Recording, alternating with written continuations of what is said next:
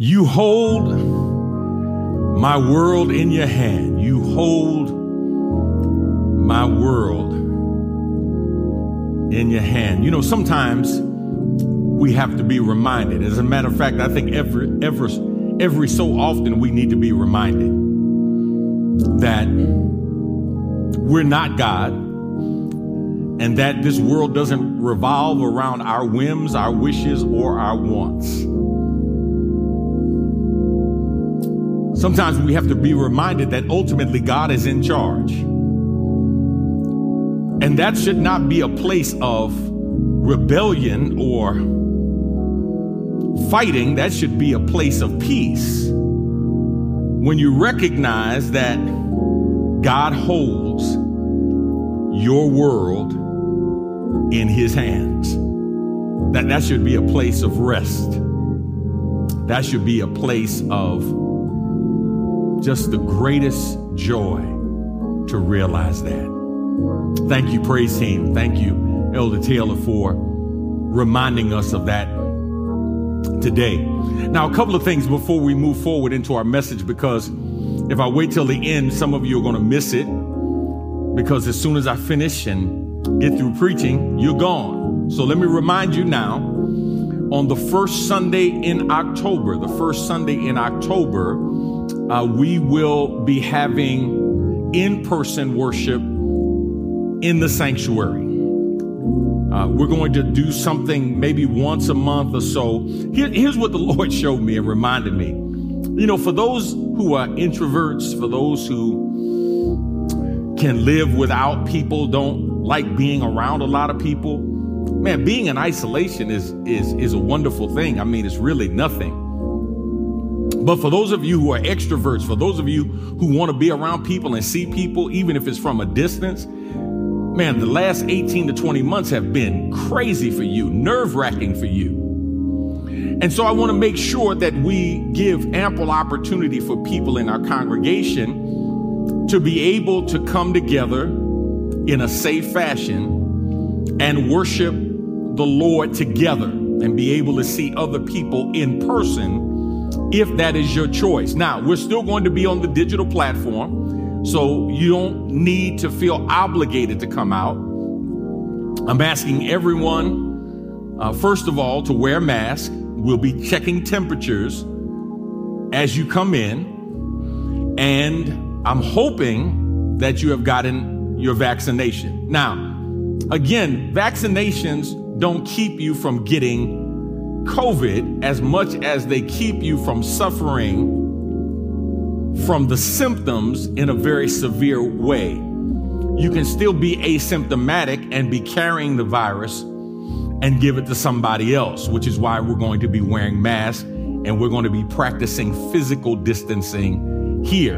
And if you like the fellowship afterwards, you do it outside in the open air, right? We're not going to be kissing and, and, and hugging and, and doing what we would normally do as members of the family of faith in the sanctuary. But right after church, we're going to be going out 10 a.m. 10 a.m. We will be here in the sanctuary first Sunday. Go to goodhope.org and register because we're limiting the number to only 200.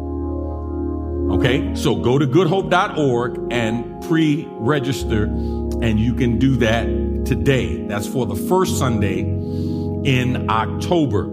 Uh, also, want to give you an opportunity to give. Don't forget, there are six ways that you can give on the digital platform, and you can give throughout the message being streamed unless you're using that device to give.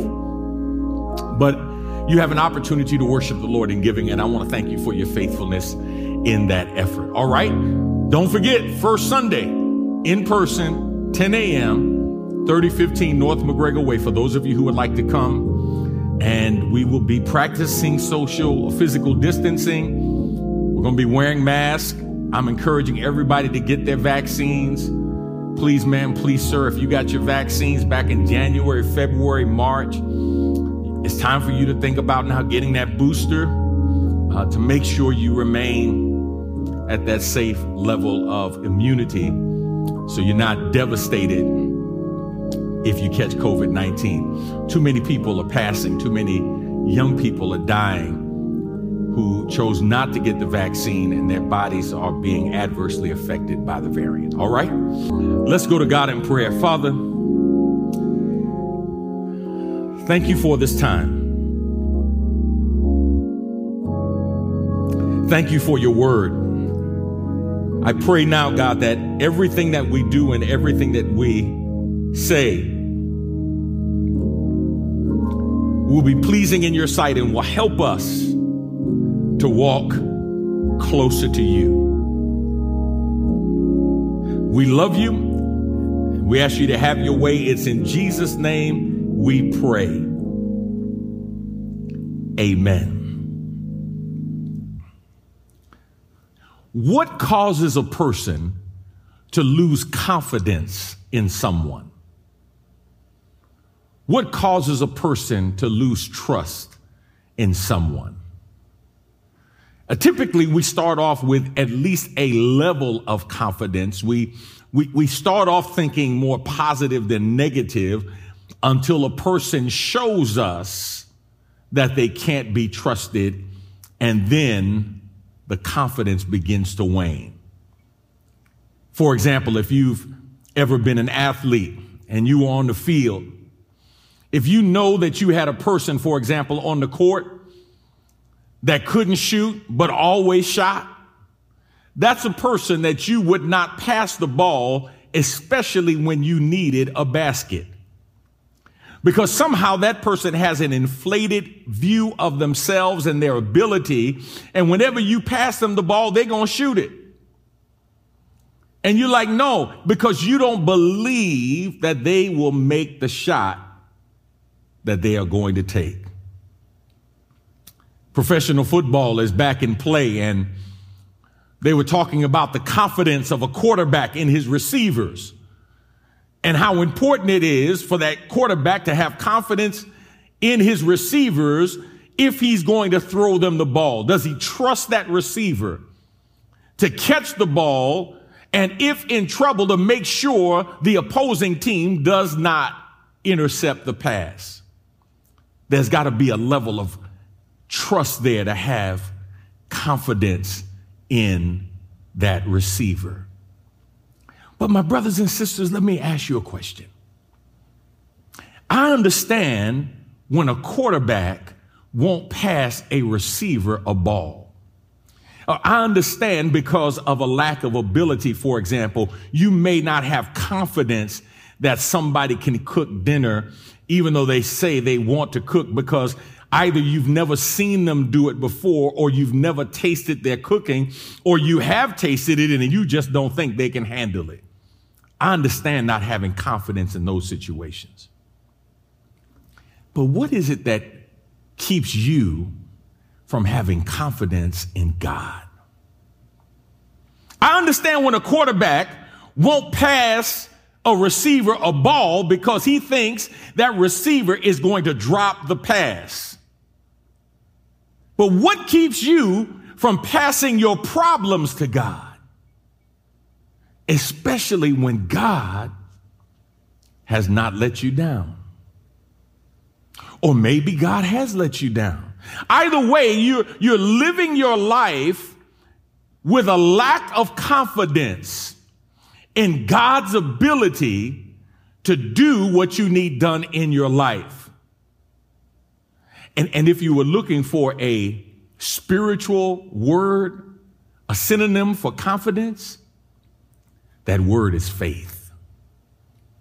Do you have faith to trust God, to believe God? Today, for a few moments, I want to continue our series, Being a Believer Every Day. What it means to be a believer every day. And I want to continue our thought that we started on last week, talking to you from the thought, living a lifestyle of faith. Living a lifestyle of faith. This is part two of the message that we started on last week. Now, the final section of Romans, as many of Paul's epistles are outlaid, literally moves us to this idea of what it means to put all of the doctrine that was previously shared into practice. What are we going to do now with the principles? How do we put them in practice? What do we do with the rules? How do we put them into practice? What do we do with the doctrine? How do we put this into practice into our everyday living? So Paul begins the Romans chapter 12. He begins Romans chapter 12 with this admonition. Therefore, right? Therefore, based on everything else that he had said prior to Romans 12, 1, he says, I, I beseech you by the mercies of God that you present your bodies a living sacrifice, right? Don't, don't be conformed to this world. Be transformed by the renewing of your mind. Give yourself to God. And today I want to continue this idea of what it means to walk by faith because here's what I have come to understand. Even when you start doing the right thing and you are living the right way and you have the right attitude, there will come a point, a place in time where you have to be reminded because it is so easy to drift away. Even when you are benefiting from how you have been living. See, for somebody that's watching right now, it's not like you have never had faith, and it's not like you have never had trust and confidence in God. But for some reason, you've gone through a time period where that trust and that confidence of, in God has begun to wane. You're not quite as boastful in the Lord as you used to be. You're not quite as confident that God is going to bring you through as you used to be. Maybe it's because the test has been longer than you expected. Maybe it's because the trials have been greater than you anticipated. Whatever the reason is, today I want to encourage you to build your confidence in God, to show your trust and your faith in God. Paul in Romans chapter 12, verse 12, lets us know that we can conquer the trials of our life with confidence in God by doing three critical things. Here's the first thing. Number one, your faith is real when you can rejoice in your hope in the Lord no matter what's going on around you. Your faith is real. Your, your confidence in God is real when you can rejoice in your hope in the Lord no matter what's going on around you. Look at verse 12. Rejoice in our confident hope. The New Living Translation says, rejoice in our confident hope. The ESV translation says, rejoice in hope. On earth, you will face problems. You will face difficulties. You will face troubles. You will face trials. You will face tests. You will face tribulations, traumas, ordeals, pain, and predicaments. But here's what Paul says. Your faith is an overcoming resource that you must put into practice if you are going to live above the line of depression and walk in joy. You must see faith, specifically your faith in God, as an overcoming resource. So watch what the text says. The text says, rejoice, rejoice. It's a command to be cheerful, to, to be calmly happy. Uh, this sense of, of rejoicing is, is rooted in a confidence in God that no matter what's going on, I have confidence and believe that it's going to work out because I know in whose hands my life is. Uh, opening day of the National Football League season. Tom Brady and the Tampa Bay Buccaneers are in a game and they, at the end of that game, are losing. And the team that they are playing is in front and they left, I think, a minute and 24 seconds on the clock. No timeouts. And I'm literally watching the game saying to myself, this game is over. Tom Brady's going to win. I said that because Tom Brady has a history of marching down the field and his team being put in a scoring position when they need the score the most. Sure enough, I'm, man, I'm watching the game and literally like clockwork is bing, bing, little pass over here, little pass on edge. Person runs out of, out of bounds, stops the clock, runs in the middle of the field, man, stops the clock. Here we go. Bang, bang, bang. And they end up winning the game. To a commentator, every one of them said, there was too much time on the clock left for Tom Brady to do what he does. Right? There's a confidence, man, that people have in that man when you put the ball in his hand. And he has shown it doesn't matter what team he plays for. He did it in New England. He does it in Tampa Bay. And I'm not a Tom Brady fan, but I appreciate and respect greatness. and his teammates have confidence in him. They believe that he can do it. Right? That, that rejoicing in God is rooted in that confidence in God, basically saying, you know what? God's got more than enough time on the clock.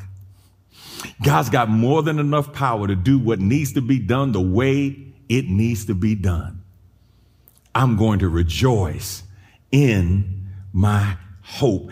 That, that's why, that's why the writer talks about a confident hope, the New Living Translation. I love that. A confident hope. Rejoice in a confident hope. Not, not, not a, not a weary hope. No, he said, no, be confident in your hope, in your hope. Now watch this. It's not just a confidence in hope because hope is not the object of the confidence. The confident hope has an object and that object is God. So that idea of rejoicing in hope, right? It, it, to have an expectation, a confidence that what needs to be done is going to be done. And whatever it is I'm going through, that God is going to make it work out all right. Paul says, rejoice in that confident hope. That confident hope in the Lord. See, see, here's, here's the confident hope that we need to have. The confident hope you and I need to have, what we need to rejoice in is the understanding that either God will remove the trial or God will bring you through the trial. You need to rejoice in the confident hope in that what God doesn't keep you from, God will keep you through. Somebody right now needs to stop and rejoice right where you are. Because here's what's happened. In the midst of everything that you're going through, your confidence has been waning. Your confidence in God has been waning. And Paul says, no, no, no. You need to rejoice in your confident hope in God because you have a belief that God will come through and God will see you through. Your faith reminds you that you've never had to face a trial alone and that no situation is hopeless when God is on your side. Look at 1 Peter chapter 1 beginning at verse 3. Blessed be the God and Father of our Lord Jesus Christ According to his great mercy, he has caused us to be born again, to live a living hope through the resurrection of Jesus Christ from the dead to an inheritance that is imperishable, undefiled, and unfading, kept in heaven for you. First Peter chapter 4, look at verse 12. Beloved, Do not be surprised at the fiery trial when it comes upon you to test you as though something strange were happening to you.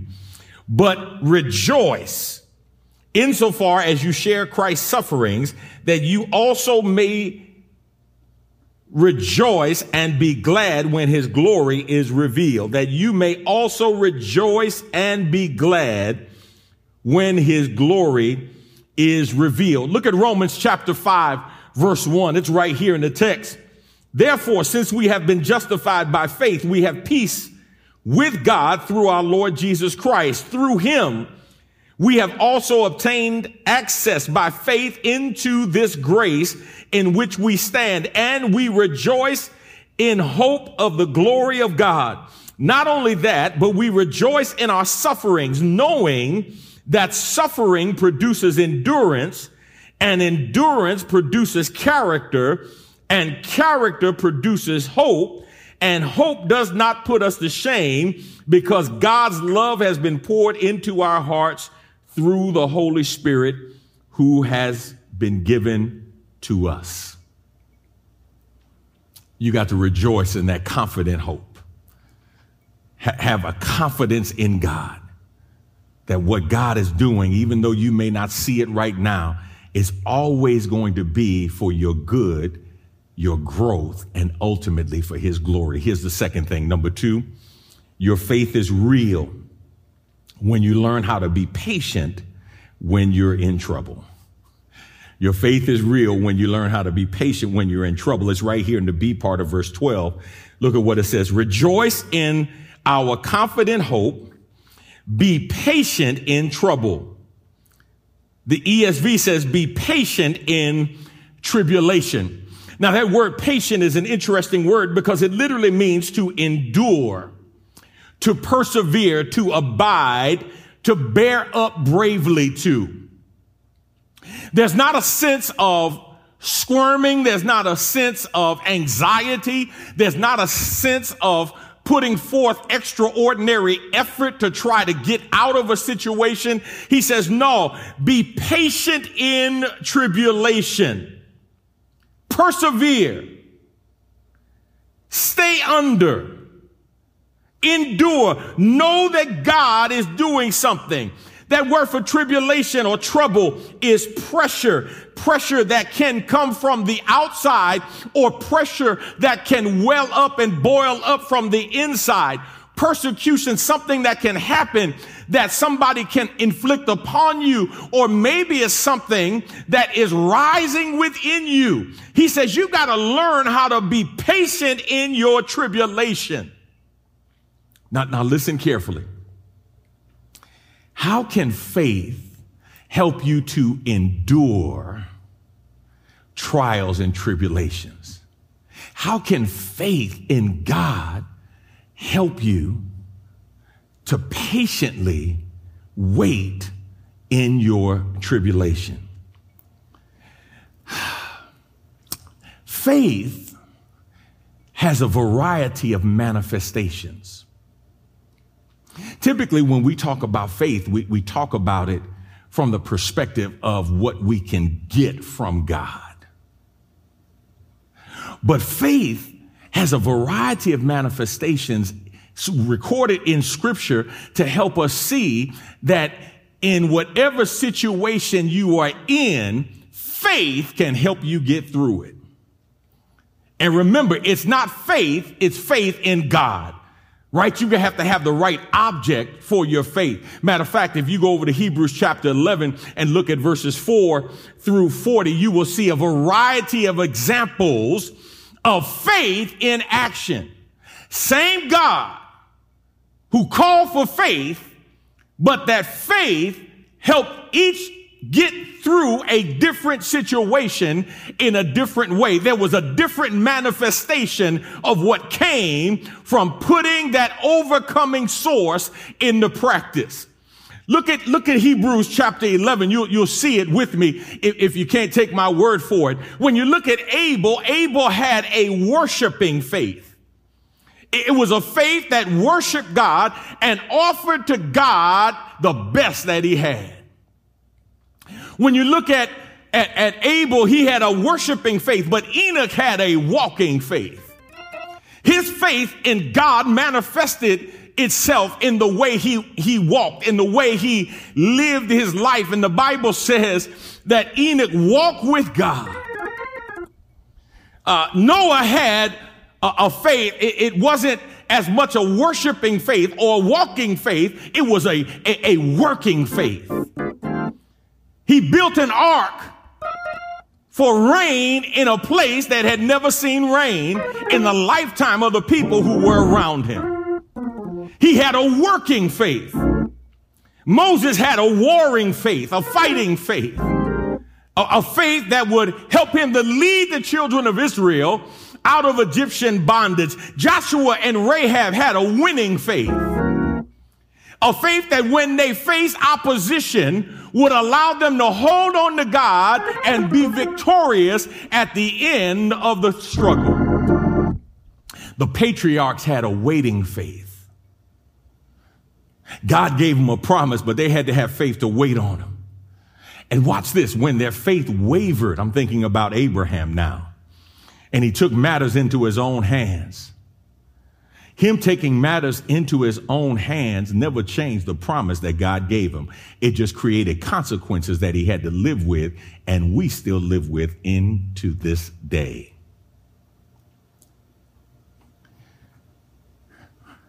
Paul says, be patient in your tribulation. Exercise faith in God, in waiting on God. Be patient in your tribulation. It's a waiting faith that Paul is referring to. A waiting faith in the Lord that can give you and give me what we need to endure no matter what we're going through. See, maybe, maybe it's tough for you right now. Uh, for somebody, you, you're impatient because watch this. You want God to get you out of the tribulation. You want God to get you out of the trial. You're looking for immediate relief. And God is saying, while you want to get out of the tribulation, you don't understand there's something I'm trying to get out of you through the tribulation. There's something that God is trying to develop within you. Can I tell you something? And every now and then, the Holy Ghost has to remind me of this. It is not God's obligation to give me what I want, open every door I want open, close every door I want closed, and to bless me in every way I want to be blessed. At the end of the day, you know what pleases God? You know what ultimately will please God? When we can be presented faultless before his throne with exceeding great joy. Period. Not the stuff, not what we have, not where we've been, not what we have acquired, but when God can present us and He's molding us and making us and shaping us in order to get us to become the people that He wants us to be. Not so we can have the possessions that we want to have, but so we can become the person that He wants us to be, one that brings glory to Him.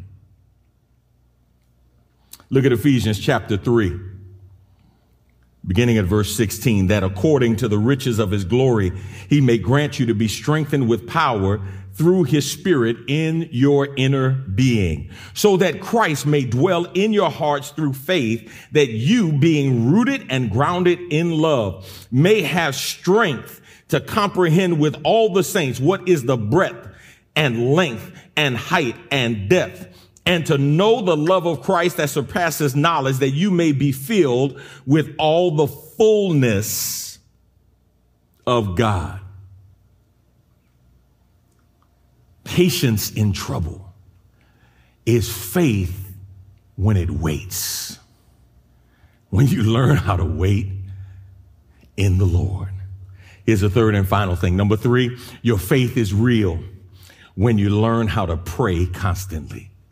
Your faith is real when you learn how to pray constantly, when you learn how to rejoice in the confident hope that you have in the Lord, when you learn how to be patient in trouble and when you learn how to pray constantly. That's what it says in the C part of Romans 12, verse 12. Look at it. Rejoice in our confident hope, be patient in trouble, and keep on praying. The ESV translation says, be constant in prayer. That idea of keeping on or being constant is continuing instantly to pray. It, it means to give constant attention to praying. It, it's not just something that you should do in the morning or something you should do in the evening, not high noon or at night. It's every day, all day. You should be constantly praying. You should be constantly seeking God and constantly turning over to God so that it becomes a part of your lifestyle. It is as important to you as a believer as breathing is to the human body.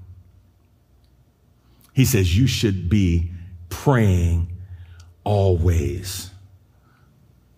You should be praying. You should be petitioning.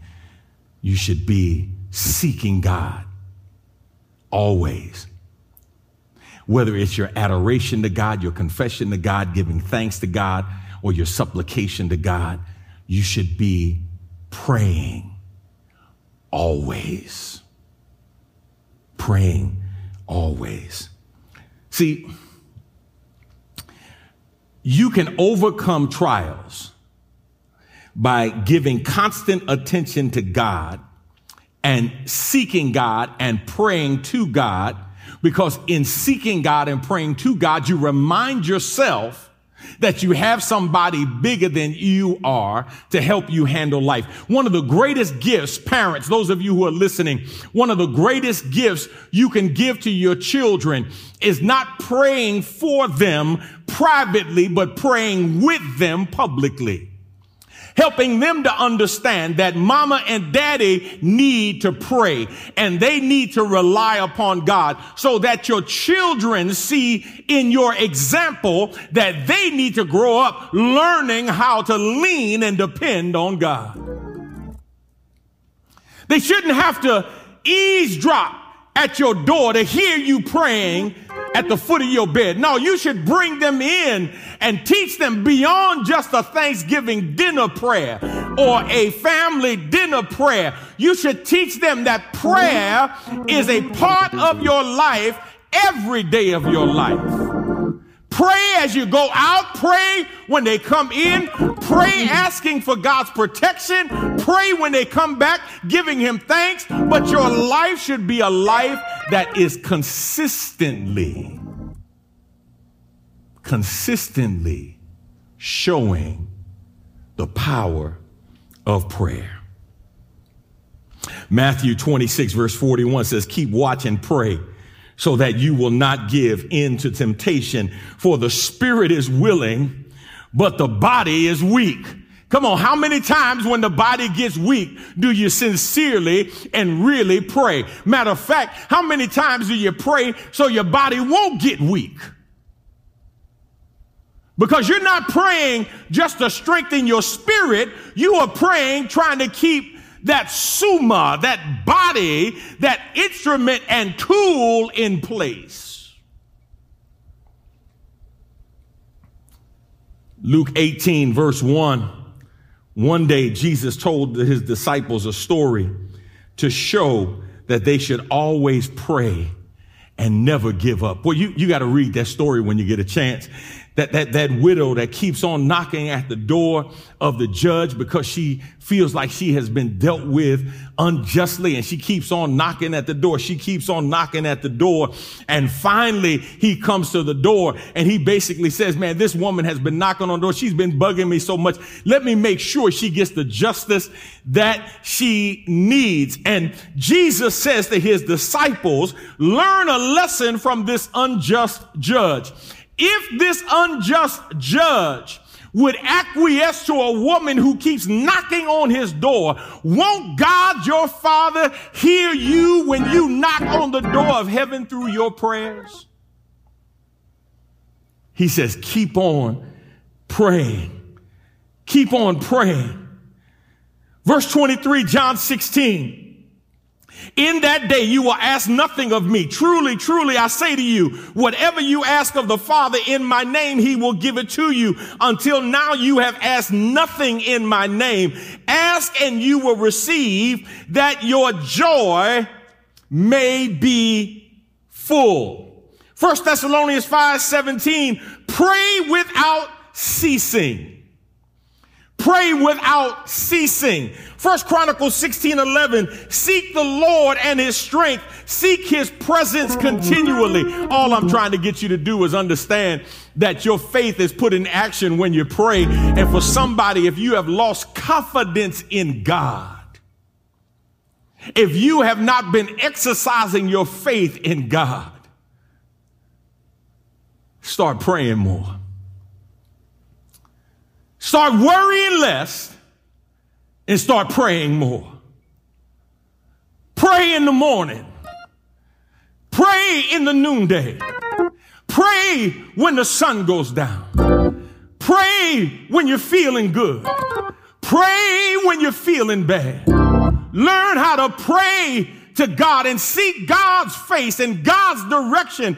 And if you've got nothing else to pray about, just send God a thank you prayer. Thank you for waking me up this morning. Thank you for clothing me in my right mind. Thank you for putting food on the table. Thank you for making a way out of nowhere. Just, just make sure that you pray. Listen to me carefully. You can live by faith when you learn that faith manifests itself in different ways. And for somebody, you need to exercise a waiting faith. It's not about a faith that gets you more stuff, it's about a faith that will keep you where you are. And Paul says, when you learn how to rejoice, when you learn how to be patient and when you learn how to pray, your confidence or your faith in God will be strengthened as you continue on your journey. Let's pray. Father, thank you for today. I thank you, God, for the reminder in your word that we can't do it, we can't make it. If we don't have confidence, if we don't have faith, if we don't have trust in you. When we cannot trust or have confidence in what we can see, God help us to have confidence and faith in the God who sees everything. When we can't have faith or confidence or trust in what's being done around us. Help us, God, to have faith and confidence in you, knowing that nothing is going to happen without your knowledge and without your permission.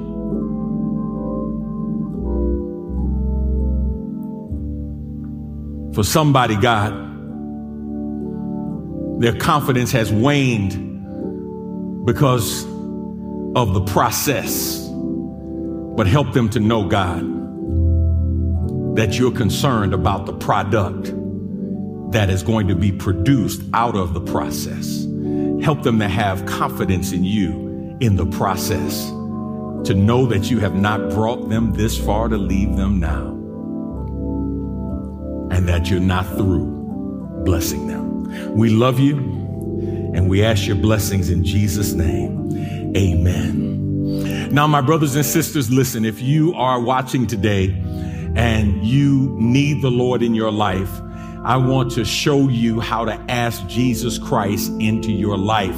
If you would click on the link that says, I want to accept Christ, but how? We'll show you how to pray the prayer of salvation, how to ask the Lord Jesus Christ to be Savior and Lord of your life, and then get you started in your walk with God. If you want to become part of our church family. And I'm grateful to God. Man, God has been so faithful since we have been in this pandemic. We've had people uh, every month, sometimes weeks in a row, who have united with our church family virtually. Grateful to the Lord for those who united just this past week who said they want to become part of this church family. And that opportunity is open to those of you, no matter where you live, near or far. We are moving quickly and expeditiously to make sure we can help facilitate your discipleship on the digital platform. So even if you can't get here, we want to help you get closer to God. And if you give us this season of your journey, we'll help you do that. So just click on the link. I want to become part of the church. I want to join the church and we'll help you get there. Amen. I want to thank those of you who are watching both near and far. Thank you for being with us and sharing with us as we get ready to go down from this place. Let me remind you, first Sunday in October, first Sunday in October, we will be meeting in person, in person, first Sunday in October, 10 a.m to the first 200 to register. Go to our website, goodhope.org, goodhope.org, if you would like to register. All of the mandates and rules for coming will be listed there, including mask. You have to wear a mask. Doesn't matter whether you've been vaccinated or not. In a large group setting, you will be required to wear a mask. We're also going to be taking temperatures of people who are coming in just as an extra safety precaution. Want to encourage you to get vaccinated, but even if you're vaccinated, I've been vaccinated and I've gotten my booster shot, but I'm still going to be wearing a mask as I interact with people here in the sanctuary. So we're looking forward to this time. For some of you who just need to get out and you want to see the rest of the family, you know, it's amazing when you see folk and you're like, man, I'm just glad you made it. You know what I mean? Because we're hearing about so many people who are sick, so many people who have not recovered, so many people who have passed away. And so it's just good to be able to renew the fellowship with our brothers and sisters in the Lord. All right? Listen, last but not least, God is doing something wonderful and amazing in your life. I know He's doing something wonderful and amazing here at our church corporately, and I know God is doing some things in you personally as well. So continue to lift up the Lord, give Him the glory, give Him the honor, keep your focus on Him. Oh, and don't forget, support my youngest son, Brandon, all right? Got a commercial coming up as soon as we get through. Come on, God is doing something wonderful in you.